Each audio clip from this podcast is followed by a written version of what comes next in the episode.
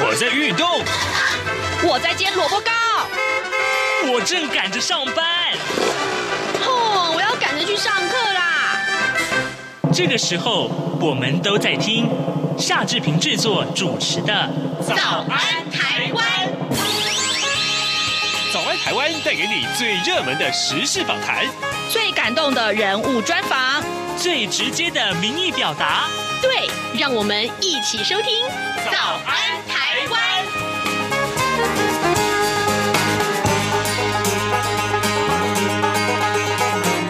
早安台湾，我是夏志平。今天是二零二三年的一月二十七号，星期五。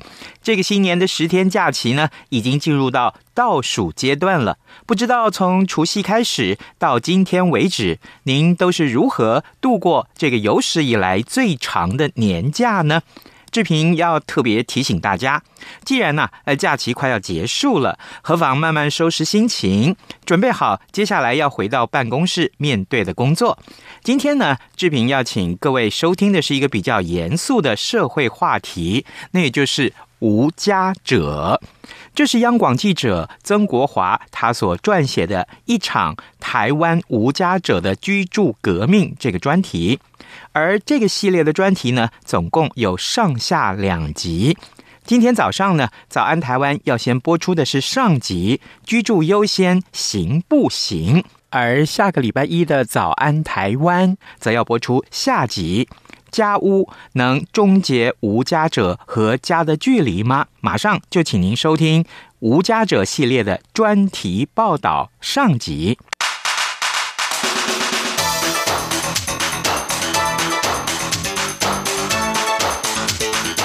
专题报道。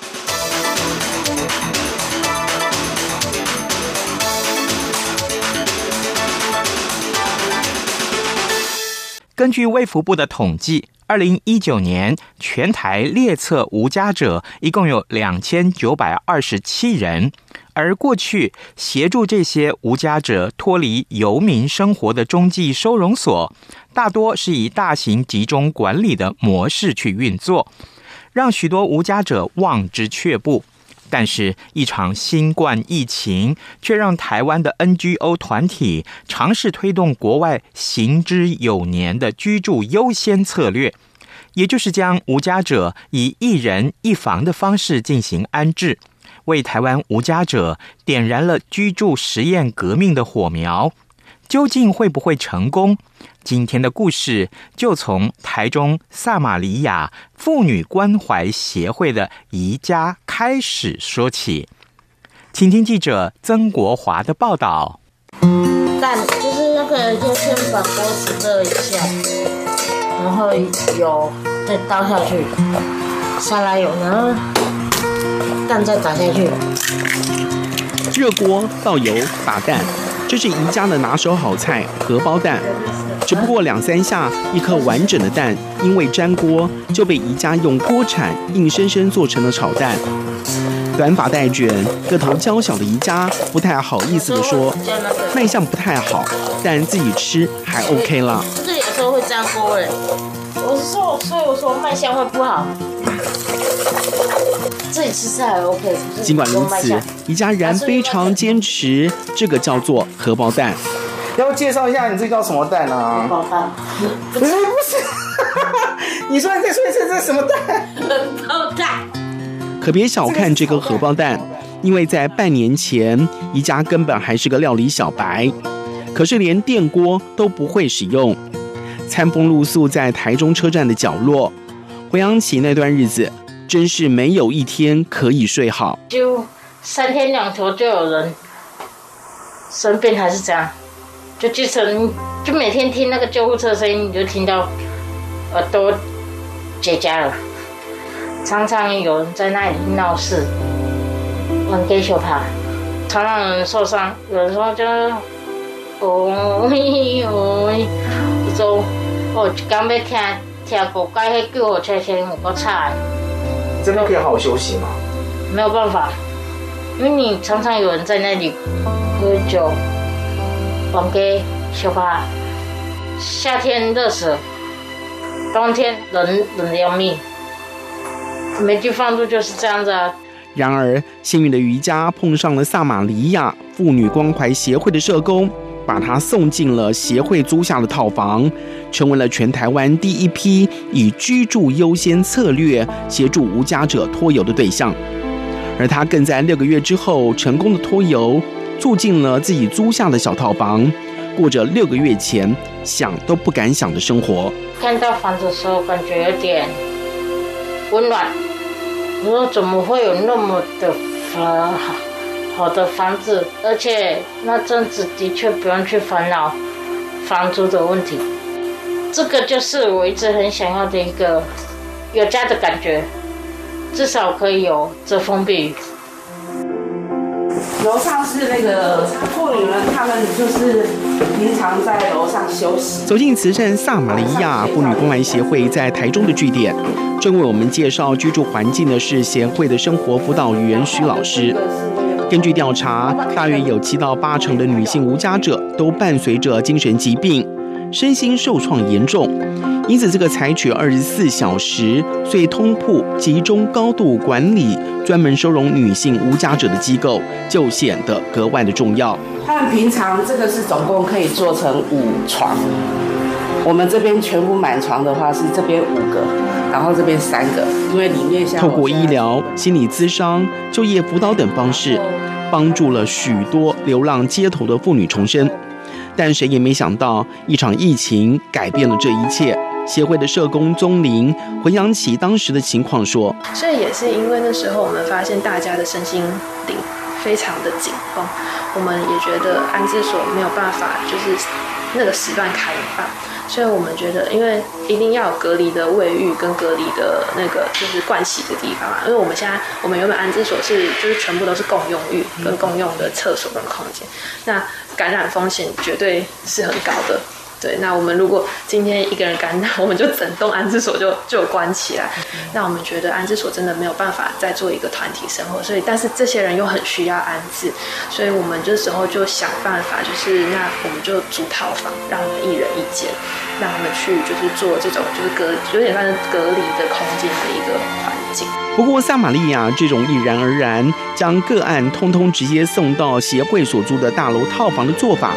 却意外地展开了一场台湾无家者的居住实验革命，也就是在没有任何的前提之下，就直接帮无家者安排入住单人房，再展开辅导工作的居住优先策略，也就是 Housing First。长期投入无家者工作的萨玛利亚执行长杨丽萍就非常认同这样的理念。住宿有住宿才能好好医疗，你知道他们很多是红斑性狼疮。好，那是因为住街头，然后你在街头给他医疗资源，他说不用啊，反正都一样啊，因为他去治疗了，他他还是没有能力把那个自己弄干净嘛。你至少有个地方是我稳定的住宿，我才能把自己洗干净、打理干净，我才有可能连找工作，我才可以找到一个好的工作，有劳健保的月薪的工作。如果我在街头，这是一个恶性循环，他们就只能打零工嘛。那有房子，他才能把自己洗干净啊。他去面试前，自己是可以打理干净的。他身体有病，去治疗才有用。他伤口都洗不干净，都没有办法维持干净。我给他湿纸巾，我给他什么，他能够用多久？对，所以房子真的是第一呀。而杨丽萍的说法正符合目前国外面对无家者议题，以居住优先取代医疗优先的趋势，因为唯有这样的做法，才能让无家者得到妥适有效的医疗，不会一直进进出出医院，更能够因此为政府省下大笔的相关经费支出。因此，包括了台大社会系教授郑丽珍以及副教授黄可先，都以美国推动居住优先为例。表示非常支持啊！上次我在美国的时候还看了一篇文章，那个记者追踪一个游民，他进出医院住在街上，然后他看他花掉多少医药费，他发现花掉了 one million dollars，因为他就是进出医院，然后有一天就是因为那个护士跟他说这个人死掉了，就终究他住这样子游游动的话，一定他在街上生活不会健康的啦。哦，比如说像在犹他州。他做了这个东西做了十年，发现他这种长期露宿的人数降低百分之九十。我觉得这个是一个非常大的成就，从原本两千多人，他下降到不到两百人。我刚才看另外一个资料是在那个北卡，北卡的一个市里面，哦，就是他因为实行了这呃这个东西，推了一年而已，那他的那个医疗的这个支出就大幅减少一百八十万美元美元哦就是平均每一个人进入到他这种 Housing First 的一个方案里面的，他可以他可以减少里面他服务六十个。一百八十，所以一个人大概是三万美金，一年就帮政府省了三万美金一个人这样，哦，所以所以从各方面的角度来看，都觉得这个其实是一个现行比较好的方式，哦，那所以这个在美国就是从一个点开始，后来到很多州，到全国，我觉得大家都有这样子的共识，然后又推展到世界各地，所以现在其实包括很多欧美。的国家，英国啊等等，好，也都开始采行这样的方案。那我们这是在 B one，要先从 B one 下去之后，再经过管理室。随着社工的脚步，我们来到了萨玛利亚，在市区大楼的租屋处。应门的正是四十一岁的阿华。可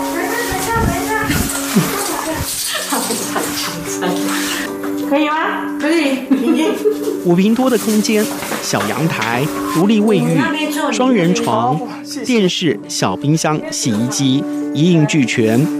只是说起过去寄居公园厕所的日子，除了根本无法好好睡上一觉之外，整日提心吊胆的遭遇，更凸显了女性无家者在街头上的弱势。因为我是女生嘛，我是女生，我会选择。在公园的厕所里面，因为算保护自己啊，对啊，要不然的话就是你，你如果是在那一种大广场之下，其实你会发现周围的男生坐的离你越来越近了，会这样子。然后其实我会撑到一个没有办法、没有办法的时候，我就是去躲在厕所里面睡觉，我真的没有办法了，对啊，就是只能这样啊。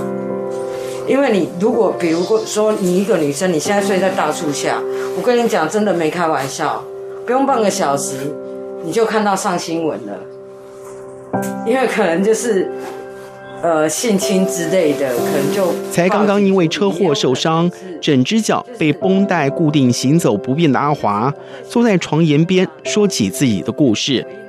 养女出身，养母偏爱亲生的弟弟。缺乏亲情的他，几乎是阿嬷带大。国中没有毕业，就离家打零工为生。曾经和外籍移工同住一间寝室，男女不但混居，甚至头脚相连，打地铺同睡。更因为工伤遭到解雇而流落街头。为了提神，也曾染毒。因此，当社工带他到了套房时，他第一个浮上心头的感觉，就只有这两个字：幸福。幸福，对，我就只有这个幸福，就是一个小小的我很幸福啊，我就是这样觉得啊，对啊。我一进来看到这个电视的时候，因为基本上我们之前那个公司宿舍是没有电视可以看的，然后所以我看到那么大一台电视的时候，然后跟有属于自己的床的时候，觉得是幸福。唉，有属于自己的家。事实上，无论是宜家或是阿华，他们都不是头一次和撒玛利亚接触。过去也曾经被社工说服住进撒玛利亚的通铺，但最后都放弃，宁愿选择回到街头。其中最主要的原因就是管理问题。像宜家就坦诚自己只住了一个星期就受不了了，至于阿华，那就更短了。哦。我怎么感觉好像犯人都被关在里面呢？那时候我觉得是这样，然后我觉得说都被关在里面，然后还没抽烟，这跟监狱简直没两样。我那时候是这样子觉得，对，因为我从来没有没有过就是那一种被限制的生活。所以熬了几天？那个时候熬了几天？不知道是三天还是五天吧。而宜家和阿华的状况，看在台大社会系教授郑丽珍的眼中，正反映了台湾目前无家者收容所的问题。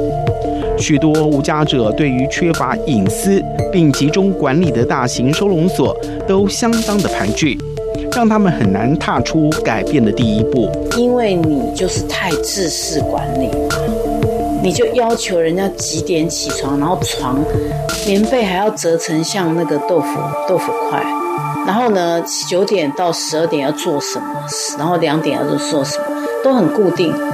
那很多游民他的生活方式很自在，然后你突然间给他多住，而且还有很多人会抽烟跟喝酒，他也不准人家抽烟喝酒。然而，当团体住宿成了个人套房，从二十四小时的高度管理变成了低度自我管理，无家者真能够从自律当中找到生命的出口吗？萨玛利亚坦诚，从无家者住进套房的那一刻，才是一切挑战的开始。但也让他们看到了有别于团体生活管理的一些契机。宗林说：“现在独立套房的生活，我觉得我们可以直接模拟他们在外租屋的状况。就是我们进去会发现，哦，这个 A 服务对象竟然不会用洗洗衣机，然后我们就会要指导他用洗衣机。然后我们发现，哎，这个服务对象他竟然不会用电锅。”就是因为我们每一个套房都有配电锅，我们就还是直接很像实战指导他，你住在套房你到底会遇到什么事情。但过往是我们他们出去租屋后，我们才发现他们有很多的生活层面的一些自理能力的问题。因为在协会可能都是团体生活，大家要一起，可是现在住在套房就等于是模拟外面租屋的实战经验，他不会什么，我们的工作人员就会直接进到套房去去指导他。只是为了解决个案在套房中所遭遇的种种问题，社工必须要耗费相当多的时间个别指导。但协会督导紫云却发现了这些个案在生活上变得更被动和依赖了。有时候下午没有排活动，他们就是在房间，他们很妙，他们也不太爱出去。对，然后他们在房间之后就开始传来讯息了。老师今天什么时候来？因为我们人生辅老师去，有时候会带鲜食，有时候会带熟食，然后他们就开始传，可能五五点了就开始传来说，老师还没来，老师老师今天几点来？各个房收到各个房间的讯息，小到底在干嘛？他们像在那个嗷嗷待哺的小鸡，在等母鸡去送食，或者就是今天早上有来，可是你下午才告诉我说，我今天忘记跟你说我要洗衣精了。啊，可以请老师顺便带来吗？你连东西都要人家帮他送去。此外，协会也注意到了个案住得太舒服了，的确会让整个计划的推动陷入困境。于是，他们就采取了一些应对措施。其实来讲，有一个人给我一个套房住，我又不用干嘛，我也觉得很舒服。所以，我们后后来，嗯，也是执行长的要求，就觉得他们这样日子过得太舒服了，所以我们会，我们有工房。所以他们需要每天早上，像粽子你是休养期哦，嗯，我们会视情况，就是你每天就是要去工坊，对，去工坊做做手作，就是我们会被就会要求他们早上几点就要到工坊，或者是没有到工坊的时候，你早上几点要来协会，就是让他们养成一个，我不会整天都待在房间里，我就像呃平常要出去上班一样，我九点前要到协会，如果你没有到，就是没有早餐，对。然后或者，然后如果你又再更晚一点，都可能不知道到几点，你就没有午餐。对，这是我们给他，就是说你在外面，你未来你在公司上面，你就是就是这样子的模式。对，这这样会让他们有有稍微有感一点。如果这一点都做不到的话，那你未来就是你你你怎么继续工作，会让这样子来刺激他。对，甚至我们就会用记点的方式，跟他说再记几点，你就你就结案了。不过。有时社工还是需要跟个案斗智。以抽烟为例，尽管撒玛利亚三令五申，绝对不能在租屋处抽烟，以免影响房东日后续租的意愿，但仍有个案难敌烟瘾，最后协会只能在个案的同意之下，在房间安装监视器。像宜家就曾经被抓到在房内抽烟，被赶出套房，重回街头过了几晚的他。被吓得不敢再犯，但也学会格外的珍惜这一次改变的机会。所以那时候我就是很，应该说很无助吧，就感觉那种无助的心情又来了。所以你真的很害怕再回去，对不对？对，因为我就很害怕再去过那种在车上那种日子。就那时候，社工通知我回来的那那时候，我突然哭了，就爆哭。我那时候就是以为说社工要放弃我了，也有一种担心受伤的感觉吧。结果没有，社工他没有，还是没有放弃我。而除了管理上的许多问题之外，这些原本就缺乏人际连结的无家者，在套房内面对自己内心的孤独感，也成了社工不能够回避的议题。再加上，如果患有精神疾病而无法按时服药的话，都可能让他们再次掉回街头。曾经在街头辅导个案的人生百味社工李义奇就直言：“寂寞是许多无家者重回街头的原因之一。基本上就是你几乎就是一个人自己住在里面，然后其实。”其实我觉得这中间忽略了蛮多，他其中可能需要的人际上的连接，然后社会之间的关系。如果他今天就一个人住在那里面了之后，然后呢，就是是就是跟外界都断了关系的话，这样子的生活会是理想的吗？就是也会是是对方所追求的吗？然后，与其所以蛮多人就会选择，与其这样的话，那我不如在街头。然后街头又有就是四处左右都有我的那个可以互相照应的对象，因此如何跟寂寞作战，确实考验着萨玛利亚。但杨丽萍并不愿意放弃，因为她看到家对这些无家者的改变，真的具有强大的驱动力。至于该如何看待成功或失败，杨丽萍则更相信的是，他们曾经种下的。虽然目前他们一个一个房间很孤单，这是一个议题，因为他们本来就是缺乏各种的呃亲人的支持系统、朋友的支持系统。我看至少看到目前住那边的，虽然个案不多，可是他们的那个驱动他们要去工作赚钱，以便将来可以有同样模式的生活的那种动力，比以前在那边强。包含安置的有的，比如说进来。嗯，磨合不成，出去了。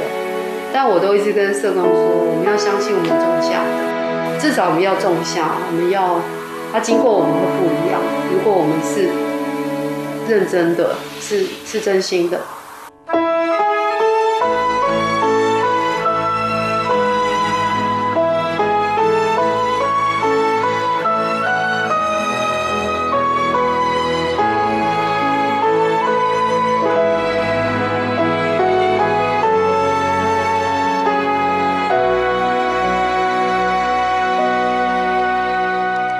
然而，居住优先究竟能不能翻转目前台湾面对无家者问题的处理模式呢？这一天，我们特别拜访了一直在观察萨玛利亚推动居住优先计划的朝阳科大教授方孝鼎。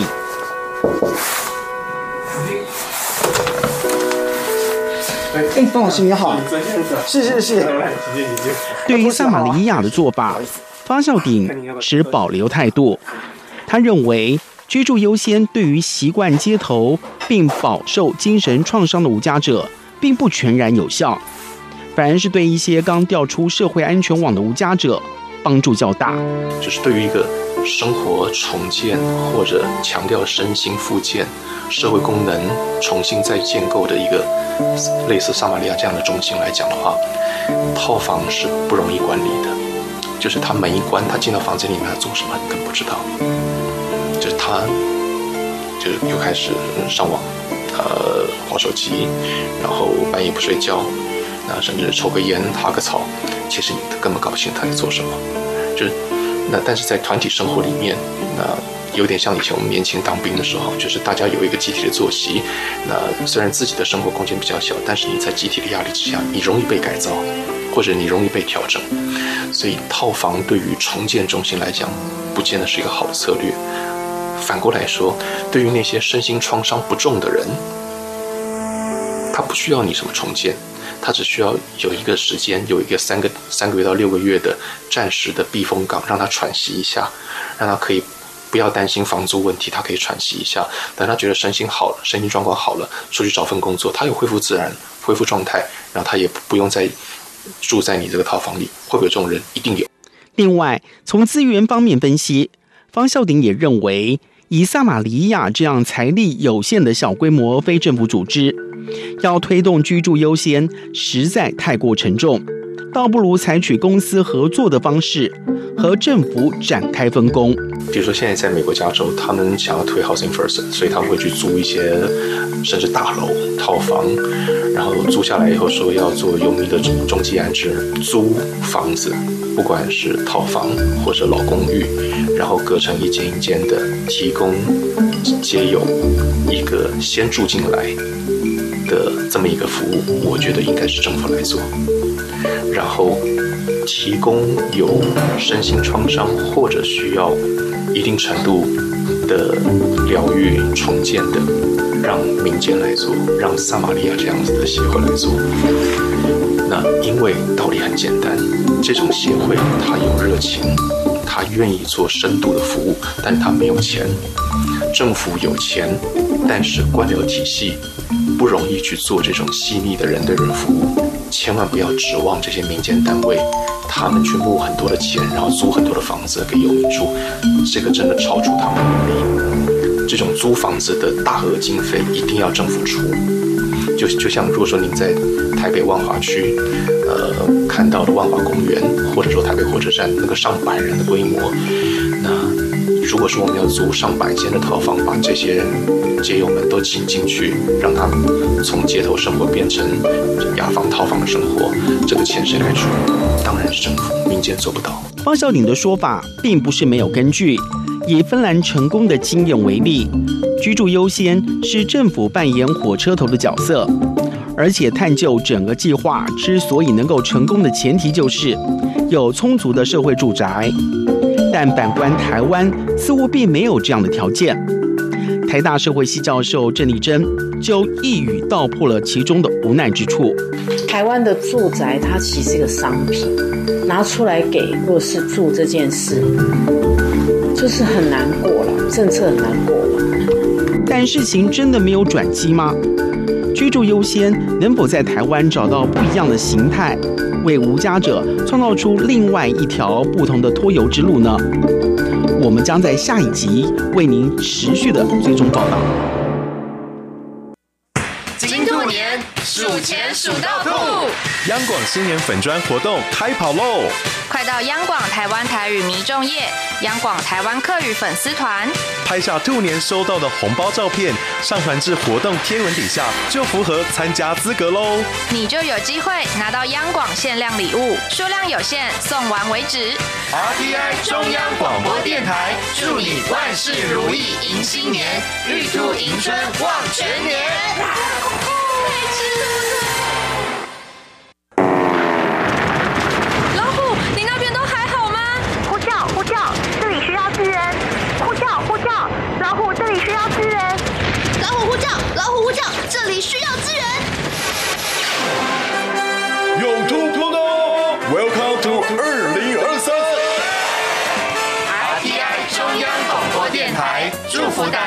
事事都如意，扬眉又吐气。Happy New Year to you！各位听众，以上就是今天的早安台湾。在节目结束之前，再一次提醒大家，今天我们为您播出的是央广记者曾国华所撰写的一场台湾无家者的居住革命。这个系列专题一共有上下两集。今天早上，早安台湾已经为您播出的是上集“居住优先行不行”，而下个礼拜一，一月三十号开工之后的“早安台湾”节目呢，则要播出下集。下集的题目是“家屋能终结无家者和家的距离吗？”我们特别要邀请您在下个礼拜一，也就是年假结束之后开工的第一天，收听《早安台湾》，继续和我们一块儿关注无家者。节目最后，也容志平跟大家拜个晚年，祝福大家兔年行大运。男生呢，就跟兔子一样活力十足；女生呢，就跟兔子一样美丽温柔。今天谢谢您的收听，下周再会喽！早安。你好，欢迎光临。今天吃汉堡或三明治，加杯饮料，只要一。